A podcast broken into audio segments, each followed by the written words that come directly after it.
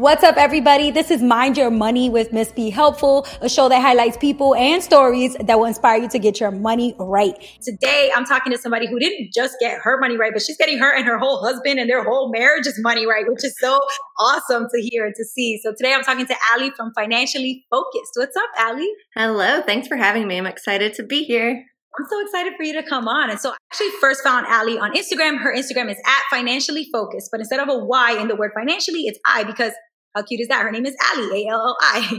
And once I found her on Instagram, I started to see her content. And I was like, wow, her posts are really, really good. Like, they're really detailed. They're focused on a lot of really specific details with her money, with her budgeting. You can tell just from her Instagram feed that she's the one that controls the money and the finances in her relationship, which I loved. I'm like, yes, girl power. So Allie, just for those of you who might not be familiar with you or with your brand Financially Focused, can you just go ahead and give us a quick intro about you and your background? Yeah, so I'm Allie Williams. I own, like you said, Financially Focused, and it's, like you said, spelled with an I because that's my name. So it started as a blog in 2017 and kind of just like evolved from there. So what I do now, one of the big things is like help specifically women and couples kind of focus on like their money goals and building wealth and kind of finding a balance. I don't believe in like bare bones budgeting. I don't do it, and I don't really preach that. So, you know, really helping to balance debt and savings and just like life expenses. I got married last August, so I guess still considered a newlywed. Congratulations. Thank you. And I live in South Carolina right now, but was born and raised in New York. And I got my MBA in finance. When did I graduate? 2018. And yeah, so it's kind of been here and there, but it's been fun. It's been a fun journey so far. So cool. Just like all the different facets of your money journey. Now, I want to talk a little bit about how you got out of debt and all the things with your debt repayment and getting debt-free plan in a little bit. But first, what I like to do is I like to start the show with some really fun questions, because I notice a lot of people, they tend to think that like financial influencers, they like, you know, just have everything together and just know money from start to finish. And we're just born budgeting. And that's just not how it is. Like we know that's not how it is. But I like to just kind of point out like, no, we have regrets. We made mistakes too. So if there is a time that you could think of where you spent way too much money, I mean, you spent way too much money, and to this day you regret it because it was just too expensive, what would that purchase or maybe that experience or service that you pay for, what would that be?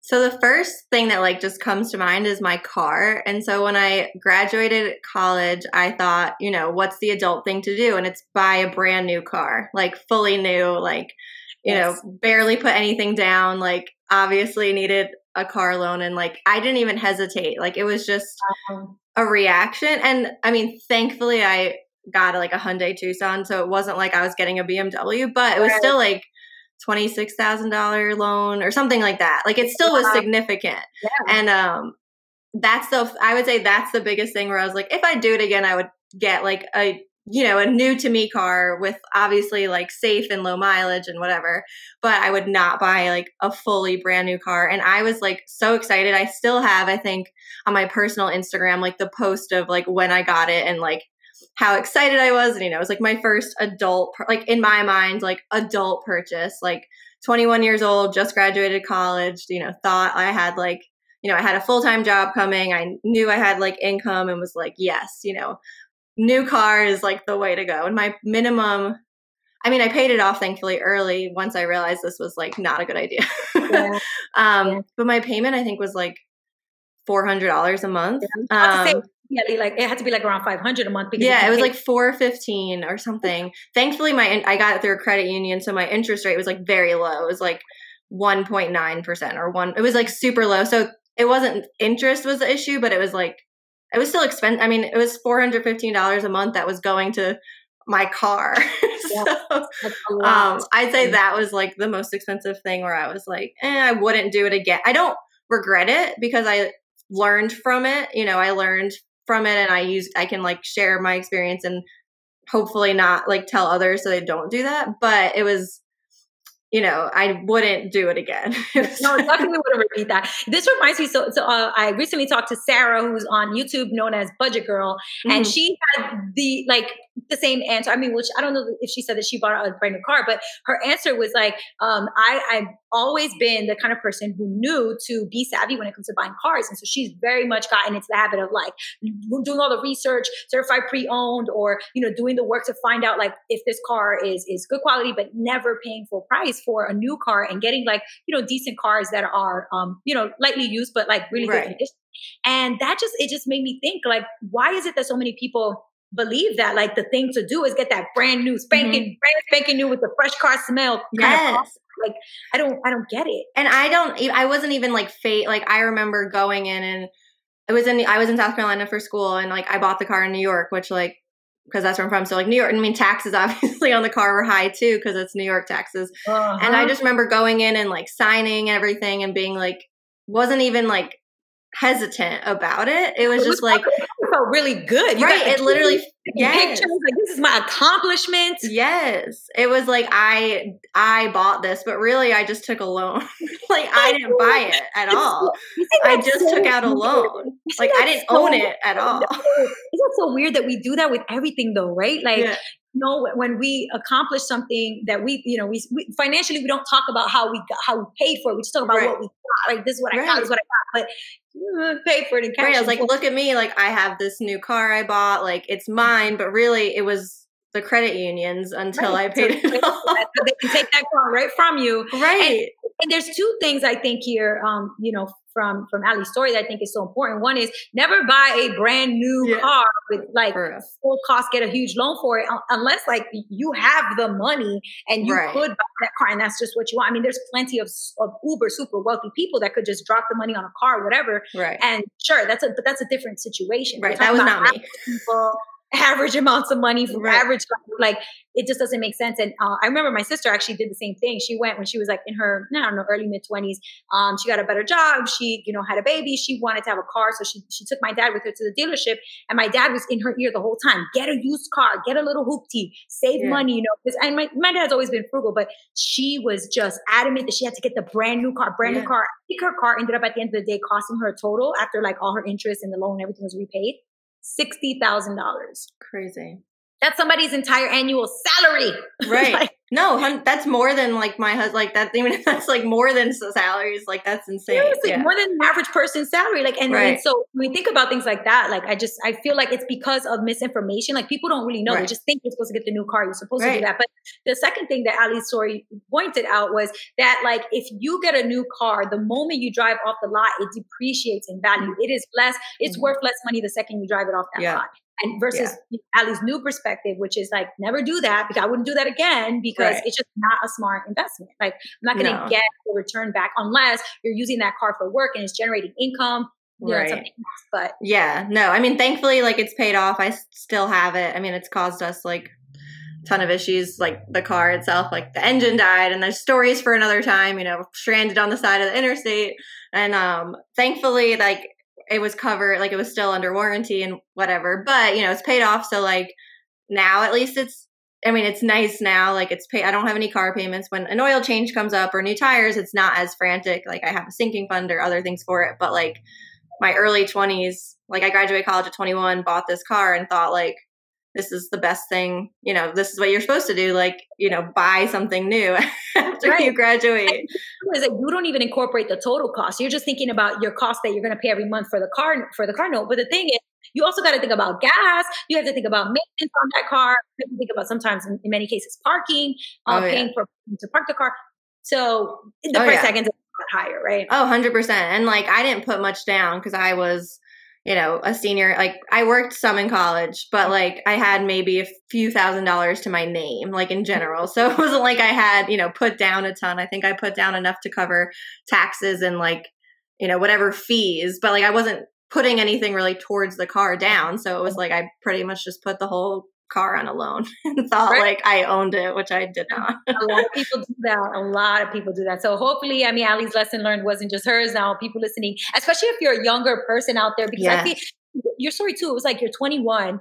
Who the heck do you know when you're 21 that can whisper in your ear like my dad did to my sister? I mean, even in that case, because my dad's a little older, my sister was like, geez, old man, like, I don't want to do, you know what I'm going through. I'm young. I can have a nice car. But if your own friends around you sort of are talking to you and pressuring you to make the smart money moves, you'll probably listen. But not a lot of 21-year-olds have financially savvy friends. So that's none of my friends were, I mean, they were figuring things out on their own. Like, they just graduated too. And so no one really knew we didn't know what we were doing from a money standpoint. And everyone had new cars or, were buying things for themselves after they graduated. So it was like the thing to do, even though it wasn't, it wasn't something I should have done. I should have, even if I needed a loan, taken out something for $15,000 versus $26,000, $27,000 and paid it off. 'Cause I needed a car, for work, to like after I graduated. But definitely could have approached it differently. For sure. And I think those are obviously,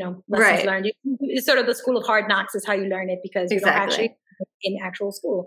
Yeah. All right, cool. What about on the flip side of that? What about an experience that you can remember or a purchase that you made where you spent way too much money, and other people probably look to your financial situation and say, oh, you're crazy. I can't believe you spent all that money.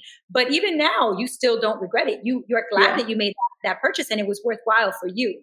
Right. So what comes to mind with that is our wedding. So we paid for our wedding last year.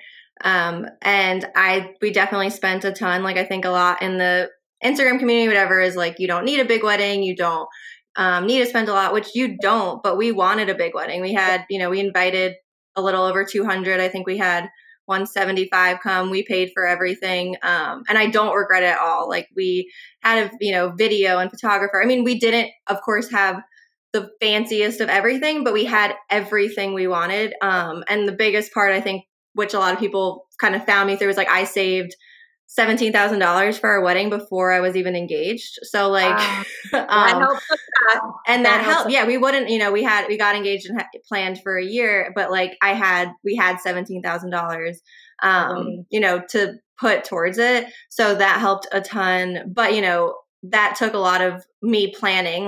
Eventually I was going to get married. And the thing with me was, even if I didn't get married, I could have put that money towards something else. And the whole point is just to start saving. If I knew we'd have to, pay for our wedding, which I was completely okay with. But if I wanted to have the wedding that I wanted, then I was going to have to start saving in advance. I mean, we paid, I don't think I've ever actually shared the amount, but I think it was $35,000 to $40,000 for our wedding, around that, which is in South Carolina, which is a lot. I mean, that's, I think that sounds pretty average for New York, but even in New York City, people spend even more than that, way more than that. So, and we are paying off six figures of debt. So I did get a lot of comments you could have, had a small elopement and put it towards debt. And guess what? I don't regret it at all. I would do it again, and I would still extend this. If this extends our debt payoff by a year or two or whatever it is, I do not regret it at all. That's what makes personal finance personal. Right. It's about the person. It's about your preferences. To you, that meant so much, and you got so much value from that day and that experience. Then what does it matter what everybody else thinks? We had everyone, there from all walks of life. So many people from New York came down, and so many of my friends, I grew up with, and family friends. It was just the perfect day. I literally sobbed when it was over, and I felt bad for my husband, because he's like, are you okay? And I'm like, it's over. But I would do it again. You were you didn't want it to be over. Well, it's just, you never have everyone in one room like that again, everyone you care about. And I wouldn't have changed. I wouldn't have cut anyone. There's nothing I would have changed.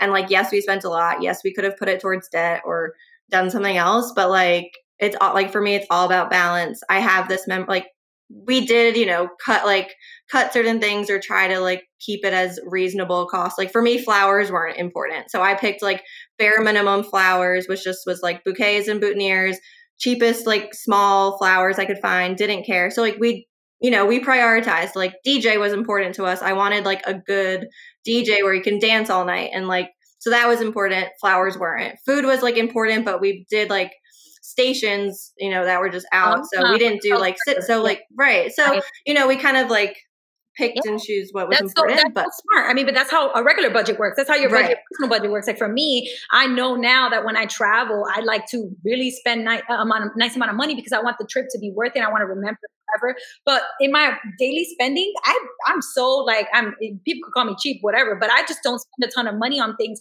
because I don't really care. I mean, before I forward for this call, we were both talking about how we don't care about name brand clothes. Like, I don't care about name brand clothes. I don't really spend much money on designer clothes and shoes and all that kind of stuff, but I do spend a lot of money on quality trips, on, you know, food, my food budget. I do, you know, put a little more because I want to make sure I eat good. That's the same. I'm the same way. Wine. Like, there's things in my budget. I'm like, I would prioritize these things, but other things, I don't care. That's exactly how I am. Like, I don't, this shirt's from Target. Like, I don't really wear makeup. I don't do my, like, there's sort of beauty to me, stuff like that's not important, but I'm the same way. We spend a lot on food. We go on weekly date nights because it's important to us. Like, I have season tickets to my college football games. Like, there's things that I'm not willing to give up even while everything, but like there's other things I don't pay for. Like, we live, in a smaller house and, we don't live in the best area, so we can like save money and like our mortgage is cheap. So we make sacrifices in like different ways. Serious. Yep. That's how it's gotta be, right? You gotta know what you're willing to sacrifice, know what you're not willing to sacrifice on. Okay. So how did you make the change from being this, bright-eyed, bushy-tailed 21-year-old buying a brand new car with money she didn't have and hearing so much about name brands when you were younger and a teenager growing up in New York, to being this person that you are now with such a tight budget and taking over the finances for your entire household and even having a brand about it? So how did that change happen? What motivated you to change? Honestly, I don't know if it was like a one moment. I've always been like, in college, I, took 6 or 7 classes at a time. I had like double major, double minored, I studied abroad. So like I worked in the study abroad office to make some spending money. I was thankful, like my parents did help with college. So like that helped. And I got a ton of academic scholarships, which is why one of the reasons I went to South Carolina. So I, the car thing, I think, was my biggest, it was still me getting over the hump of maturity wise, this is what other people were doing. And like we talked about kind of earlier, like my upbringing was very brand oriented or materialistic just based on where I was raised.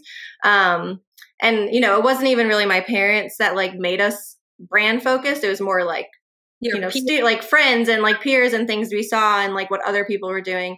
But I started reading a lot, and I've always been I've always loved to read. Like, we didn't have TVs in our rooms growing up or anything like that. So it was either read or go to sleep. Those are your options. There was no we didn't have technology in our rooms. I think eventually I was able to get my Game Boy in my room or something for a little bit.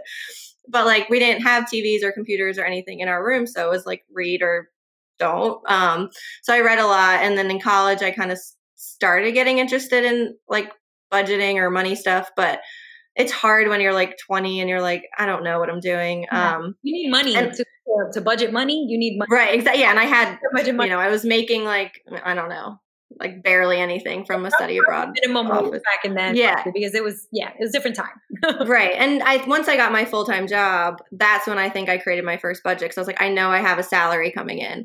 And, I looked at, when I was looking at apartments for rent, I'm okay, this is what I can afford for rent and other bills. And, the car thing was there, but I tried to save, but I was also in my lower 20s where it was I wanted to travel, and I did spend a lot on travel. I didn't change a lot where I didn't spend a lot on material things, but I was in Indiana at this point, and we would take weekend trips all the time to Chicago and Tennessee. And I got to see a lot of the Midwest. So I don't regret those trips. Cool. I should have, could have, would have saved more in my 20s, but, or in my lower 20s, but I didn't. And it is what it is. I did the one thing I did do, which I'm thankful, my dad taught me, was put at least up to the match in my 401k. So I've been contributing that since I was 21 years old. And even with paying off debt, I have never stopped. I won't stop it. We're not maxing it out, but I at least have stuff in there because with compound interest and free money from my company, I'm not going to miss out on that while paying off debt. And then, I had a budget. I always had a basic Excel budget when I graduated. And then, when I started dating my husband, that's when I, started asking more questions about money and his situation. We gotta talk about this because you said to me that you asked your boyfriend when you guys were your husband before he was your fiance, when he was your boyfriend. Yeah. On your third date, you told him. It was third or fourth. He would probably know, but I was it was important to me. And the thing that was important to me was not if you have debt, It was more like, how are you, what is your like attitude towards it? Mentality, your plan. Right. Yep. Because I'm not going to, I mean, my philosophy, and people have different opinions, but I wasn't going to not date someone because they had debt, you know, like everyone, like that was not a deal breaker for me. It was more like, how are you willing to handle this? And how are you handling this? And he wasn't in the same mindset of me where he wasn't trying to, you know, pay it off as quickly as possible, but he was open to, you know, learning about what I like, what my financial goals were. And he was willing to like adjust his and really like get on board. So I knew like, this wasn't a deal breaker. I'm not going to, you know, be like, oh, we can't be together because you have like 6 figures of debt. But, you know, as long as he was open and willing to like work on it with me and like understand where I was coming from and like develop a plan, then I was like, okay, this can work, you know, yeah. This can. No, I hear you. I think the deal breaker would be the opposite situation. Right. Where he still has the $150,000 debt, but he says to you like, oh, no, I just can't concern myself with that debt. Everybody has that. I'm just going to pay the minimum for the rest of my life, blah, blah, blah. Like that's the red flag right there, because that person's not even willing to compromise a little bit and listen to, you know, their partner's opinion about how the finances are going to affect them. Because once you get married, that's it. It's going to be both of y'all's debt. Not just right. Not exactly. Just yeah. So right. So thankfully, like, you know, we had some money conversations, and then I knew he said it was around, I think he said it was like around 100,000 with everything. So I was like, okay, like it was a shock factor, but we got over it. We're on the same page. And then fast forward to when we were engaged and I was going to move in. And so I was ready for a budget meeting, like super ready. And like, then after we tallied everything up, we realized it was 150,000. Ooh, she definitely undershot. Like, yeah. So, I mean, I let myself sulk for a day, and like, it was either at this point, like it is what it is. Like, it wasn't that he was even hiding it. He just like genuinely didn't know, like he wasn't really, you know, as crazy about it as I was. He wasn't like, didn't have Excel files going and like tracking everything. So it wasn't that he was like hiding it. More like your husband in that aspect. Right. I think most people, they have some mental account of, oh, it's six figures at this point. Right. So once we like put it all together and looked, it was higher. And, you know, he was a little shocked by it. I was shocked by it. And, you know, it took a day to kind of like let myself feel what I was feeling, because my feelings are valid. But it was like, I can sit here and sulk about it, or we can like, our plan hasn't really changed, right? Like we still have to pay off 6 figures. It's just going to take us a little bit longer than originally thought. So, you know, we kind of adjusted from there, but it was definitely like a shock factor. And, you know, we've had a ton of discussions about it. And I actually, on my blog, finally got him to like answer some interview questions, because I read it. He's like in this, you know, like he knows what I do, but he's like very more behind the scenes of everything. Yeah. Like he kind of pops in and out, but he's not like trying to be on like, you know, everything. So it was fun to see some of his answers with like how he feels about money, because we definitely aren't like the same when it comes to like our money mindset. But he has been very like accommodating with my site, like my crazy like Excel files and stuff. He kind of lets me handle everything, which is good. You know, for him that's a relief, because he doesn't sound the person who really wanted to do that. No, but I'm sure you had a positive influence on him. I mean, I know you did, because I was actually reading your blog post about that, and I was like, oh my God, it's adorable that he, you know, finally sat down with you to answer questions. And you asked him what was one thing that he learned about money since me being with you, who's like a super money, you know, money crazy. And he said that unplanned expenses and budgets don't go together. Like it's like you have your budget, but then unplanned expenses are going to happen. And that turned him into the type of person who plans for the unexpected, which he wasn't like that before. Now, he was very spontaneous before, but now he's not. And like, you know, being in a relationship with somebody who is about the money and the numbers can actually have a really positive impact, you know, if you're kind of messy with money. Right. That was the biggest thing. Like I said before, it was more like, are you willing, you know, are you open to conversations about it? And are you willing to adapt? And can we create a plan together? And if not, if you're very hard, like stuck in your way, we're like, no, like I'm not willing to pay this off. I don't care. Then that to me is more, like I said, the deal breaker than it is of having debt, because, you know, 90% of, I mean, I don't know, this is a made up statistic, but like, you know, so many people who like are in their in their 20s and like low 30s have some kind of debt, you know, so to find someone, you know, you could, if that's a deal breaker for you, that's your decision. But like to find someone who has nothing, no credit card, no car loan, no student loans, nothing, zero debt is it's going to be your pickings are a little bit slimmer when it, if you're trying to use that as a deal breaker. But so it wasn't for me. It was more like, hey, can we create a financial plan together? And like, you know, money for marriages or whatever is like the leading cause of like divorces and all that. So like, if we can't get on the same page or at least have these discussions while we're dating, like this is only going to escalate, you know, if we got engaged and got married. So I hear you. I 100% agree. I do think though that when it comes to, because, you know, me and my boyfriend have been together for a very long time. I don't know necessarily. I mean, I don't want to say that we don't have any plans to get married or that we don't believe in marriage or anything like that, because I know I'll break his parents and my parents' heart if I say that. Right. But we haven't, you know, we're not really venturing into that world yet. Yeah. We're very happy with just being the way that we are. Right. And all of our finances are separate. But I know that like the way that I feel at least is that if we were to merge our finances at any point ever, I even though like if I were to take over and be like, all right, babe, I'm going to do all the finances, I'm going to be in charge of all this, I would still want him to at least be aware of like, okay, where are the accounts? Where is the money? Now, at least know, because if I drop dead and you don't know where the accounts are, you gotta know at least the basics. Oh yeah. He knows, like I have, that's exactly the conversation we had. Like I have my files and I'm like, if I die, this is what you need. Like so, that's the conversations we've literally had. To have this conversation. It sounds crazy. I know, but no. You're absolutely right. This is a conversation that you have to have with your partner. Either if you're the one handling it, you know, you have to let them know. And if you're not the one handling it because your spouse is better, or you need to know, because like I said, I manage, I pay all our bills. I like make the extra payments. I put everything in savings and manage everything, because that's just what we agreed upon. Like I'm better at it. I enjoy it. So why should I force, you know, him to do it? But yeah, he has to know, he knows exactly like what files he would need or like where to find account information. Cause I'm like, listen, you better know, girl, you better know. Right. Definitely. I love that. All right. So then, yeah. So did it come from that then? Did it come from like, you know, you sort of figuring it out on your own, starting to budget, and then your relationship, and then you said, I want to take this to a public platform. Like I want to help other people do this too. Yeah. So when did we start dating? We started dating in 2015.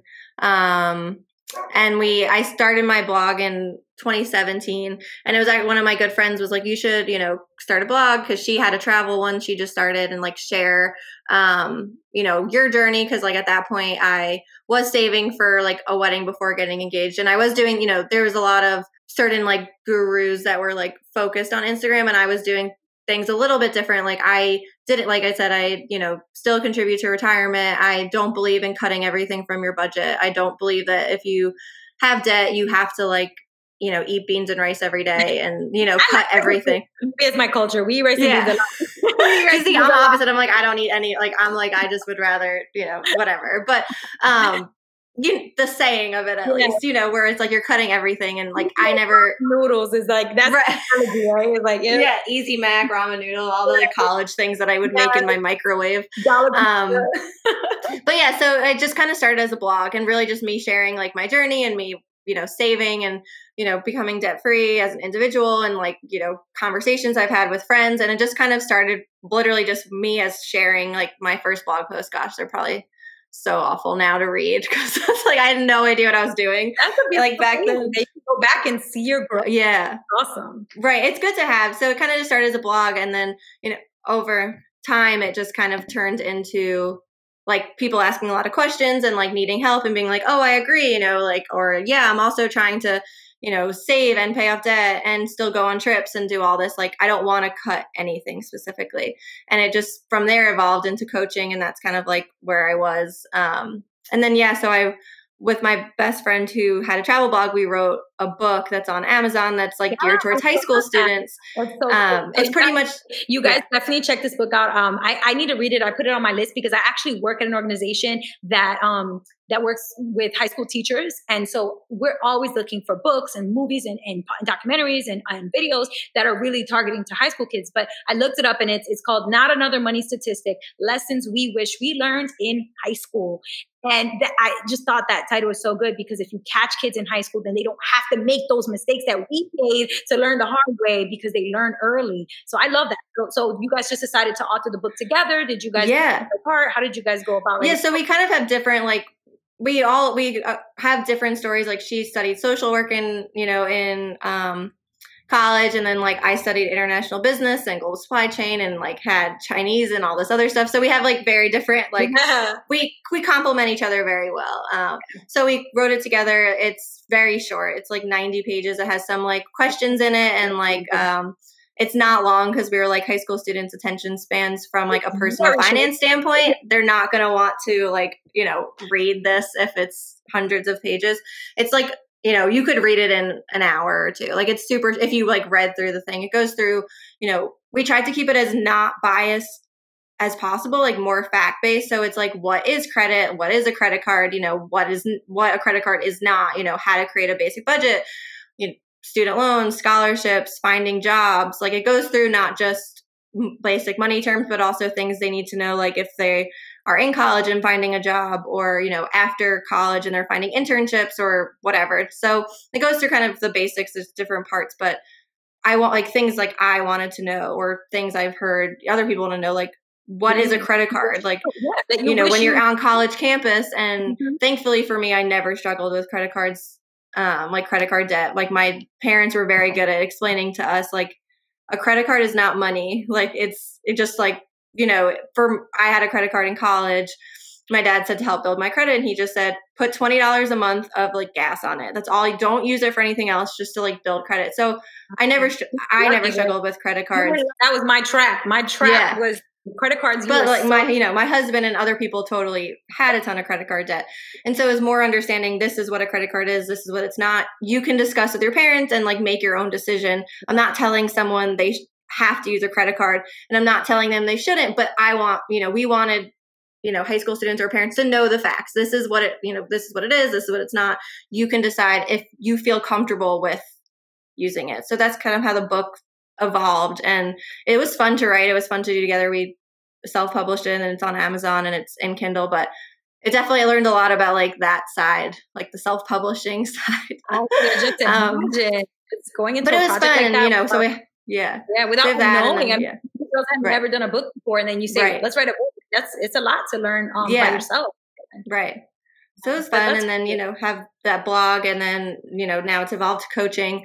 So it's been so much fun. It's that's like, really cool. It's a lot of fun. You coach individuals and couples, right? Yeah. So a few of mine are couples. Like it's a lot of fun. I feel like, you know, to have a husband's perspective, because a lot of my clients are mostly female. I'd say 95% female. Then if I add husbands, it's the percentage changes, but it's fun to see like the dynamic, because my husband and I are the same way. Like we don't agree on everything either. So it's fun to like have both in the sessions. So, you know, some individuals, some couples, but we meet every week, and I feel like they're like literally a part of my family. Like cool. I love that. I love that. Yeah. I remember when I was in the classroom, because we would go to the classroom every day. I taught elementary school, and I would see my kids every day, and I feel like you guys are like literally I see them more than I see my own family, and I feel like they're my family, my kids. Like, oh, I love that. Okay, well, I have you on here, and you're a couples money coach. I had to pull a couples relevant type question, so I went on Instagram, because I get so many questions at DMs and emails and YouTube comments, and sometimes I'm like, I try to get to all of them, but sometimes I miss some.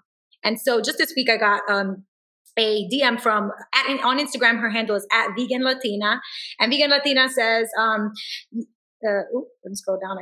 I just lost it. Oh, okay, here we go. My boyfriend is the opposite of me with budgeting, saving, and spending. He doesn't want to budget. He doesn't want to save. And I see his spending as a problem.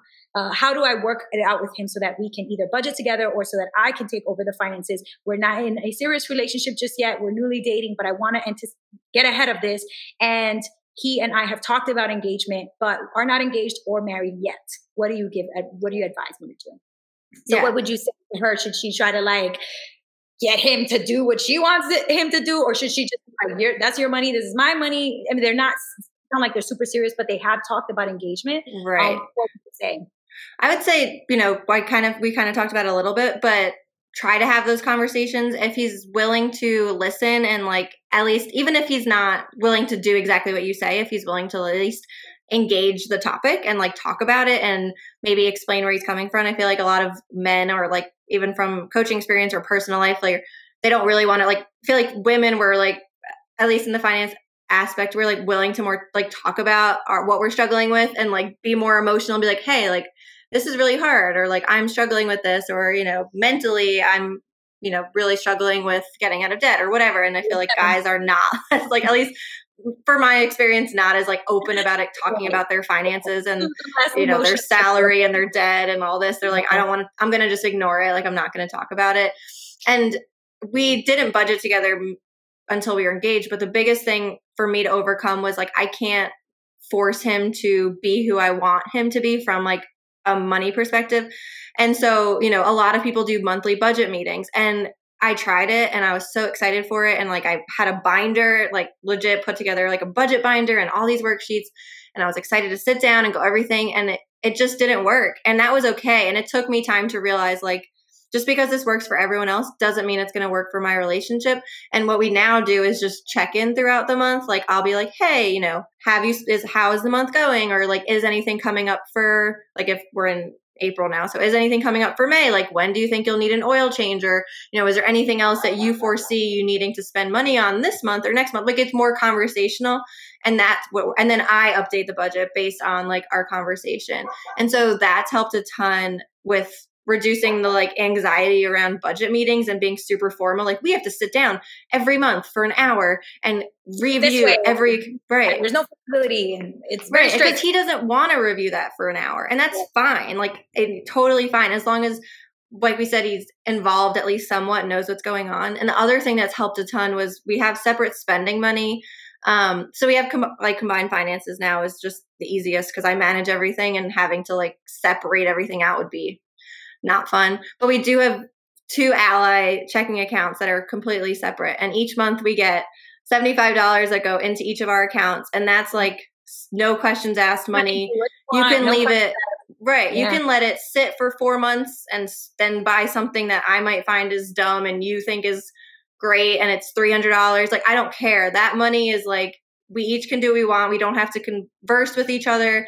It kind of gives us our own freedom still to have that like individual account while still combining finances. And like, I think for me, even like, it's important if I want to, you know, I spend most of mine on food, but like, if I want to pick up lunch that day or go out with like a friend or something, I don't want to feel like I should have to feel bad about it for like increasing our food budget or, you know, whatever. So I like it. It keeps us both like sane from there's things he can buy and doesn't have to be like, oh, can we add this to the budget? Or, you know, can we do this? So that's helped a lot. I mean, when dating, I think the biggest thing is just open communication and making sure you, even if you're not on the same page where you're managing everything now, you feel like you can get there. And if there's any red flags, you're discussing those, because you want to discuss that while dating, not when you're engaged or married. Yes. Yeah, I think that's probably, from what you just said, I think that summarizes it perfectly. What I think the best sort of like tip to move forward. Right. Oh, I forgot her handle. Sorry. Vegan Latina. I think what I would say too is to summarize what Allie said is there's a range of options how to deal with money together. And Allie realized very quickly that the monthly budgeting thing was not in the range that, you know, was acceptable or enjoyable for her husband. And I think what you need to do, and what you could do if you want to, you don't need to, you could do, is to sit down with a piece of paper and literally write down what is the range, what is every single possible way that you guys right. can handle money, and then sit down with him and go cross out one by one. Oh, he doesn't want to do the monthly budget binder. Shouldn't cross that one out. All right, dang, I really like that one, but again, it's got to be a compromise. And go through each until you find one or two that sounds sensible, that both people are willing to do, and you know, maybe that looks like you taking over the entire household finances like Allie, but your husband being aware, or your boyfriend being aware of what it looks like. Or maybe it looks like you guys splitting everything, but sharing with each other what you're doing. I mean, again, it just could look like so many ways. Maybe it's writing down everything that would make you happy and seeing what he says of that list. What is it that he's actually willing to do? And then you guys can right. compromise. Right. And it might take time. Like, this was, we dated for a few years, then got engaged. Like, this has been years in the making. Like, this is not something that, especially if you have different money paths, like a biggest thing, like thing I talk about with especially couples, like my clients who are couples, is like everyone has different money paths. Like, your upbringing is different, you know, even little things you might not have realized you've learned from your parents or observed have affected how you view money and how you handle money. It could be like a scarcity thing, or maybe one person was raised that like everything goes on a credit card, and someone was raised that you never touch a credit, you know, just little things you just don't realize. So have those conversations about your money past before you rule out like every plan. And you might take trial and error. You might try a plan and then it doesn't work, and understand like, okay, what went well from this? What didn't? What can we take from this as a learning experience and move on and try to create a plan together? As long as you're both open to, you know, creating plans together, I think that's a good step in a dating, like from a money perspective in a dating relationship. I don't think you need to be so concerned while dating of like combining, you know, of course, personal preference. But for me, I was not as concerned on combining finances and making sure like I understood every penny of his money. And, you know, I didn't really get a good look at his exact accounts until we were engaged. So, you know, we had those conversations, but I wasn't like logging into his bank account when we were dating. You know, there is that trust factor while you're dating, and the conversations are key to make sure like, hey, can this work from a finance standpoint? If we're fighting over money every week, you know, that's a red flag you need to work through while dating, you know, versus waiting and ignoring it. And then when you do combine finances, when you're married or engaged or whatever, you have a lot more to struggle with. I will say that is one thing that scares me. I know a lot of, you know, even just my girlfriends that I'm in 30 this year. And I think a lot of my friends that are starting to get married and like my cousins, and I've started to notice that like, they somehow think that like, because they're getting married, it's going to solve a lot of the problems of a relationship. Like a marriage, a wedding, a union, whatever you have is not going to magically solve the problems in your relationship. You have to work on those actively, constantly. Don't like, oh, we're going to get married and then we're going to be so happy.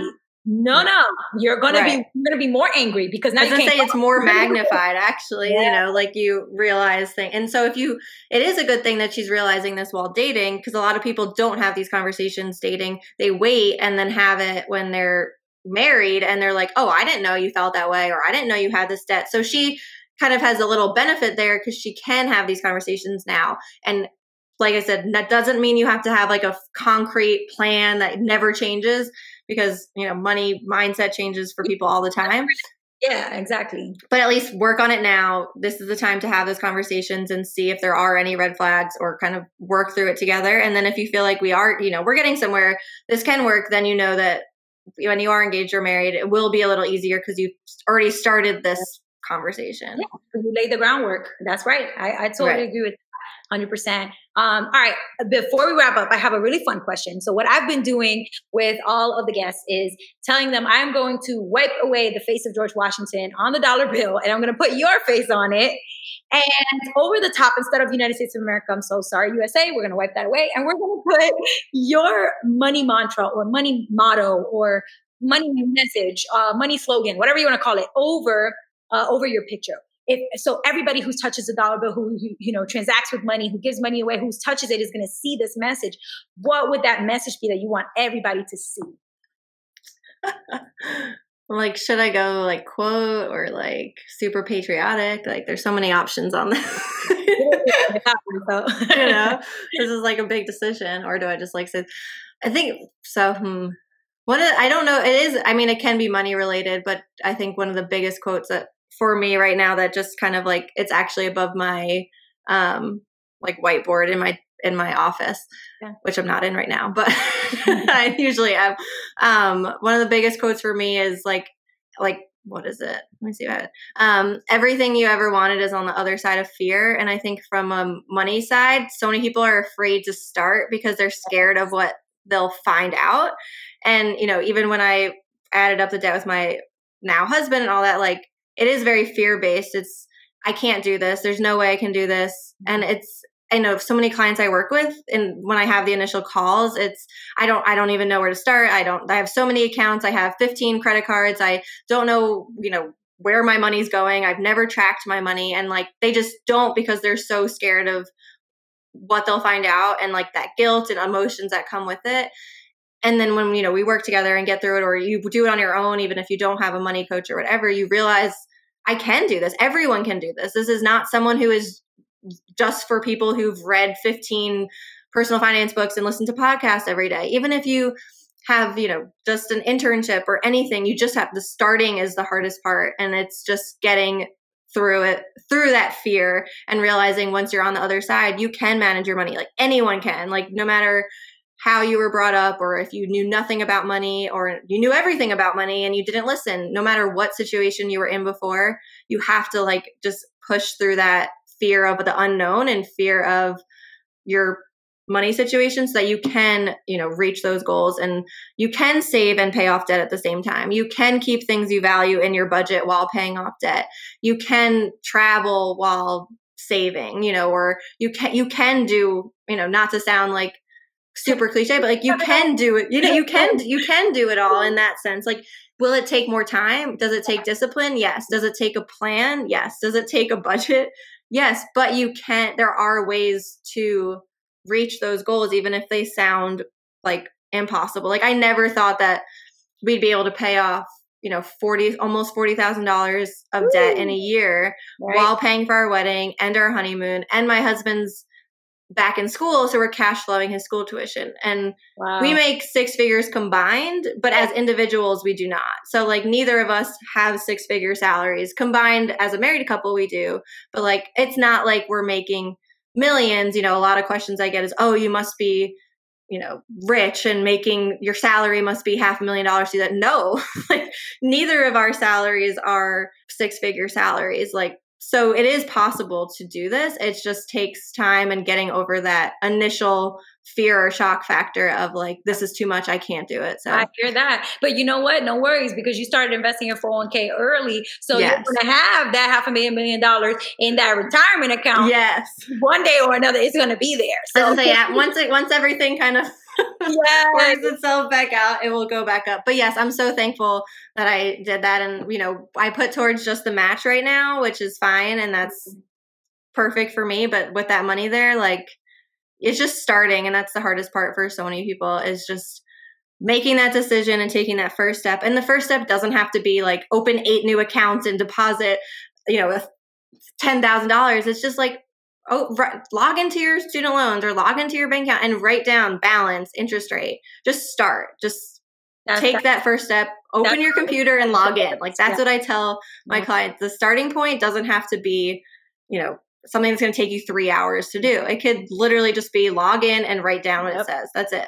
That's your task for the day. And then move on. The next day. You have to keep it simple, because if you make it some big scary thing as the first step, you're not even going to get past that to be able to get to the second step. So you have to make it a super small thing, bite-sized, attainable. And, now, okay, great. Now you got that. You're feeling good. You did it. Check that. And then move on to the next one. Yeah. Right. A budget doesn't have to be formed overnight. Like, just write what you spent on groceries last week. Just start with that. And then, then do that for another week. And then that's how now you're forming a grocery budget. Like, it doesn't have to be where everything in one day. And I think that's hard with social media, especially, you see what people are doing. You're like, wow, there's no way I can do that. There's no way. It's like, have you tried? Have you started? Have you done anything to try to do that? And that's a lot of times, once you realize you take those first steps, you can do it. It might look a little different than someone else, but you can. Yeah, that's so relatable, because I have all these fitness goals that for years. I've been working out and doing a lot of cardio. I go dance workouts, but then I go on Instagram and I see these girls that have like supermodel bodies with 6-pack abs. And I'm like, I'm never going to look like that. But what's funny is, like, I actually start scrolling down to their comments or looking at their captions, or just scrolling down past their early pictures. And I realize the reason they look like that is because they've been exercising consistently for 5, 6, 7 years. Right. So they got time in the game. Of course, I'm not going to look like that today to tomorrow, next month. It's about, the consistency, the constant commitment, not giving up. I'm sure they skipped a day or two of working out, but over time, they kept coming back and doing it. Same thing with your budget. Right. Exactly. Well, thank you so much, Allie. This was such a great conversation. I'm going to have so much fun editing this. This was so fabulous. But before we go, I definitely want to make sure that people know exactly where to find you. And if they want to reach out to you to let you know that your story inspired them today, how could they do that? Yeah, so I'm on Instagram way too much. I need to reduce my number of hours I spend. So Instagram, send me, it's financially focused, financially with an I focused. And send me a DM. Like, I answer all of my DMs. So send me a message. I also have my website that has my freebies on it and ways to kind of get in touch with me there. So my website's just financiallyfocused.com. I have a lot of free resources and blog posts, and you can kind of learn more about my story there. But those are the best two ways to kind of find me, and my email is on both of those. So if you wanted to shoot me an email, you can find me through there too. Awesome. Thank you so much, Allie. Thanks for having me.